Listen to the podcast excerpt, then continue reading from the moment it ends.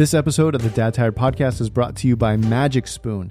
We all remember as kids eating breakfast cereal. When I was a kid growing up, this was one of my favorite parts of being a kid is eating cereal in the morning. But as an adult, you realize that all your favorites were full of sugar and junk that you really shouldn't be eating. And now, breakfast can be kind of boring as you're eating egg whites and spinach, right?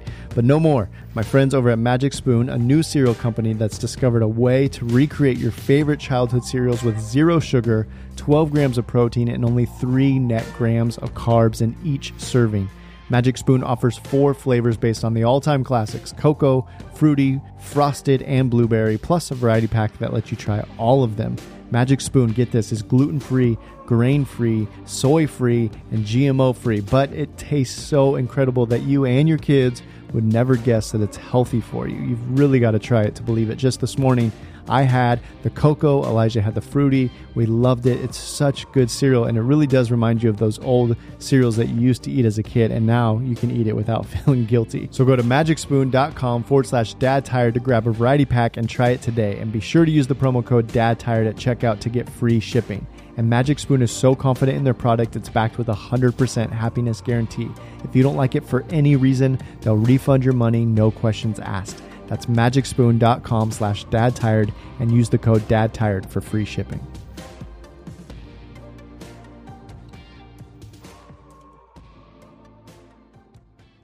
All right, guys. Well, welcome back to the Dad Tired Podcast. Super glad that you're here. If you're brand new, if you just stumbled upon the podcast, welcome. Uh, really are glad that you're here, man. We're just a bunch of guys who are trying to figure out what it looks like to be the spiritual leaders of our home. Most of us have no clue what that actually looks like uh, but we're trying to stumble toward that goal. And uh, we didn't have examples of that. Many of us didn't have examples of what that looks like growing up. And so we're just trying to push each other toward that end. Um, if you resonate with that, man, if you're like, yeah, I, I feel that way, I'm trying to lead my family better and point my family to Jesus, and I just don't really know where to begin. One, you found the right place because that's kind of all we're what we're about and what we're trying to figure out. And two, we've got a bunch of guys, like tens of thousands of guys from all over the world who resonate with that as well. And uh, we'd love to meet you. There's a Dad Tired Facebook group, closed Facebook group. We've got over 10,000 guys in that group, like I said, from all over the world. So if you want to be part of that, if you're on social media or you just want to create a Facebook profile just so you can jump into that group, we have guys do that too.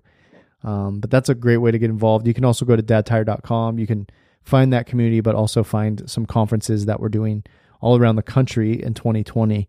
And that's another way to meet some guys and just feel more, get more equipped to lead your family well. Um, if you've been listening for a while, you've probably heard me talk about these conferences that we're doing in 2020. And uh, we've been trying to raise $15,000 so that we can do a bunch of these all over the country. Uh, next year, and we have we've raised about half of that, which is awesome. So I'm I'm super stoked. I'm so grateful for those of you who have um, donated and been a part of just helping us reach that fifteen thousand dollar goal. Uh, two ways that we're trying to just kind of I don't know, motivate you to give, for lack of better words. One is uh, if you give, for anyone that gives, makes a donation to the Dad Tired Ministry uh, this month so that we can hit that goal, we're going to send you a free Dad Tired and Loving It book. That's the book that came out in September. Um, so we'll send you a free signed copy of that. And then also, if you donate before December 18th, you'll be entered in to win a uh, 250 dollar. I almost said two hundred fifty thousand. uh, we're not that big of a ministry, and that would be incredible. Uh, two hundred fifty dollar. Now it doesn't sound as cool. It is cool still. Two hundred fifty dollar Amazon gift card um, to help out with some Christmas gifts this year. So if you want to be entered to win that gift card again before December eighteenth. And you want a free copy of the book as a way of us just saying thank you for giving, you can go to dadtired.com forward slash Christmas and help us reach that goal. Again, we're about halfway there. And we'd love to reach the $15,000 mark so that we can do more of these conferences, equip men to lead their family well. It lowers the cost for guys who can't afford it. It lowers the cost for churches who, we have a ton of small churches who are interested in hosting these, but it just costs a lot of resources for them. And so we're trying to reduce that cost for them and help out with the guys who can't afford it. So, anyway, that's what the money goes to. It's really good stuff. It's life changing stuff for the kingdom. Um, so we give you a free book out of it. You get entered to win an Amazon gift card, and you're helping expand the kingdom. And the a portion of that uh, your gift is tax deductible. So we'll send you a receipt at the end of the year, and you can apply that towards your taxes. Uh, hey, I've, I, a couple months ago, man, I was telling you that I we got like kicked out of our house randomly. We've been living in our rental home here in the Portland, Oregon metro area for the last six years. And uh, we got a random letter from our landlord who just said she wants to move in back to the house and um, or raise the rent. It was still we're not totally sure why, but anyway, she wants the house back. uh, we didn't do anything wrong. It was a no cause eviction, but she said, "Would you consider leaving by the end of the year?" Which is just amazing timing with you know uh, winter and Christmas and the holidays to try to move out. So anyway, that's what I've been doing this week. I have been moving out of our house, and my wife has been working. She works as a nurse, and uh, the kids are in the midst of all their chaos and Christmas stuff. And I've been, it's just been insane, dude. It's been insane. Everyone's Christmas holiday season is really crazy, and um, so it's normally crazy, but then just felt even more crazy because I've been trying to move houses and just deal with all the fun stuff that comes with moving.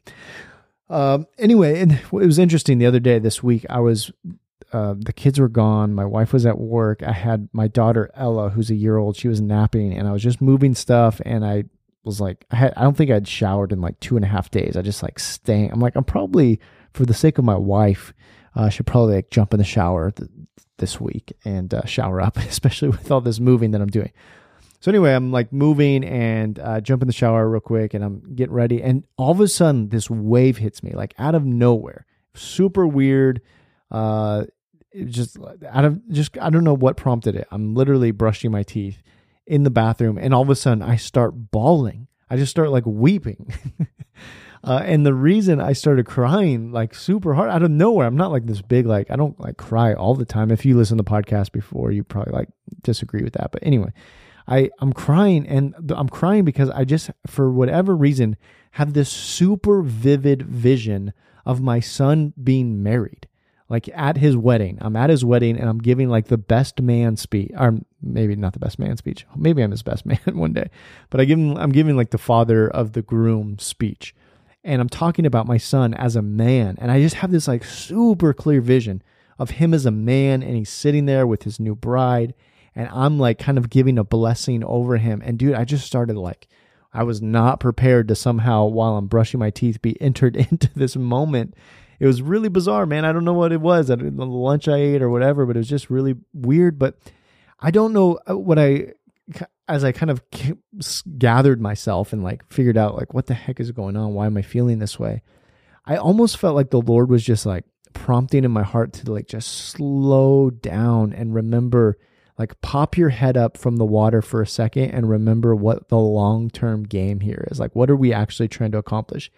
And the reason I felt that is because in the midst of this like holiday season, Christmas season, and then for me specifically moving in the middle of that, it's literally just been like hour by hour survival. Get through the day, get through the moment, get through whatever we have to, the next box to carry up the flights of stairs or whatever. Uh, by the way, if you've read the Dad Tired book, I we moved into a little townhome. We just signed a six month lease here before, so we can figure out what's next for us. And I have two flights of stairs in this stupid townhome. And I actually wrote a story about this in the book about um, flights of stairs and moving. You know, if you've read the book, how much I hate this. Um, so all that to say, it's just been chaotic and, like I said, in survival mode. And I just had this like overwhelming sense of um, Jerrad, just like pop your head up from the water before you, in the middle of you feeling like drowning, and just pop your head up and realize like what what's actually important here. What's actually what what matters for eternity? What's going to matter on on your son's like uh, wedding day? What's going to matter on your deathbed day? Like these are the things that matter. And I talk about this a lot before, but I just really had it sink deep in my heart. And it's really the thing that I just wanted to. I felt prompted to remind you guys of today. In the middle of all your craziness and Christmas season and all this all the busyness and the financial burdens that come with Christmas, which is so weird how like consumeristic we get about this holiday about about celebrating the birth of Jesus. And in the midst of all that stress like just pop your head up for a minute and just like look your kids in the eye look your son in the eye and and think about man what who is this boy? What man is he going to be 15, 20 years from now. Look your daughter in the eye and think, what kind of bride or woman or mom or wh- whatever, like what kind of person is she going to be 10, 15, 20, 30, 40 years from now. Like that's the stuff that we're chasing after in the midst of all this chaos. I was driving my kids from one place to the other. Who knows where we were going? But I just asked them. They were talking about like their friends believing in Santa. Our personal. I don't want to start a debate here. There's been a lot of debate in the Facebook group. We personally don't uh, teach our kids that Santa's real. I'm not like anti like if you do, you're going to hell or anything. It's just, it's just a choice that we made as a family. We want our kids to know um, the things that we we think are are worth teaching that are true and things that are just aren't true and uh, Jesus, frankly, is kind of like hard to believe. It's just it's a hard like it takes faith to to believe that there's a God, and takes faith to believe that there was this guy named Jesus that claimed a man that claimed to be the savior of the world. That takes a lot of faith, and so if we're gonna like, I guess pick and choose what we want them to have faith in. We want them just to have faith in the things that we believe are true, like Jesus, you know, and not Santa. So that's a, again, that's a personal thing. I have so many friends who love the Lord deeply and they teach their kids that Santa's real. And I'm not like, whatever. I, I don't, I believed in Santa as a kid. My mom taught me, I, I didn't, it didn't make me love Jesus less. All my siblings, they didn't love Jesus less as a, as a result of Santa. So anyway, I, I don't mean that to start a debate. Um, that's just my personal view on that. But we were driving and my kids were talking about how some of the kids, friends that they know, you know, believe in Santa, which is fine. And uh, I, I asked them, I was like, you guys, what? Why do we celebrate Christmas? Which I, I, always hope is like an obvious answer. We talk about Jesus so much in our home. I'm really hoping this is like obvious. And they said, you know, because Jesus was born. And for a moment, I'm like proud. I'm like, sweet, you got it. You understand the Christmas, what Christmas is all about. But then I thought, like, well, do they really get it? Like, that's a pretty quick answer, because Jesus was born. But really, we're not asking like why? Like why was jesus born? Why did jesus come here? Why why in the world did jesus even need to show up? Why was he born? And i just started thinking like man in the middle of all the craziness in the middle of all this like busy season stuff like am i personally just reflecting on the fact that the god of the universe showed up in flesh and blood on human or, or on planet earth like how crazy is that sometimes when we when we're uh, like born and raised in church stuff, we just we say things and we believe things that are just insane and we say them so casually. you know, like God showed up as a human on earth. That is nuts. And then you have to ask yourself like why? Why the heck did he show up on earth? And I think we get caught up in this like Jesus in the manger and he's a baby and it's cute and there's like donkeys and there's shepherds and all this stuff. It's like a really cute, lovely story. But really, it's this insane story of God showing up not as this like cute little innocent baby, but on a rescue mission to redeem humanity back to himself. Like Christmas is less about a cute baby in a manger and more like a Navy SEAL, like coming to rescue humanity who is uh, in desperate need of a savior because we're chasing after things that we think will save us and yet always leave us unsatisfied and eventually will lead to our death. And God showed up and said, In the middle of your mess and in the middle of your sin, I'm going to save you and rescue us. Like, that's insane. So, here's, I guess, in the middle of all the stuff that you've got going on this week and in the next couple weeks and in the middle of this busy season here's what that means for you bro like very personally. It, it means that as much as you've heard this like christmas story as much as you've maybe grown up in church or not in church and you just kind of know like jesus is born that's why we celebrate christmas it has huge ramifications. And the ramifications are this it's really twofold but the first one is this God is not afraid of your mess. Like, bro, if you've been like kind of checking out in in the podcast, or maybe I've been too monotone, or you've been like you're distracted as you're driving right now or working, like, just give me your attention back for just a second here. You may still be believing, even if you're a Christian man, that you God loves you based on your performance. And if you're like me, you probably have convinced yourself that you should have been further along in your Christian walk than you are right now. That you thought by this time, as a man, as a husband, as a dad, you would be further along. You would be more mature in Christ. And God, He puts up with you, but He's not totally proud of you. He doesn't like really love you or delight in you. He's not saying, He's not looking at you with deep pride saying, That's my boy.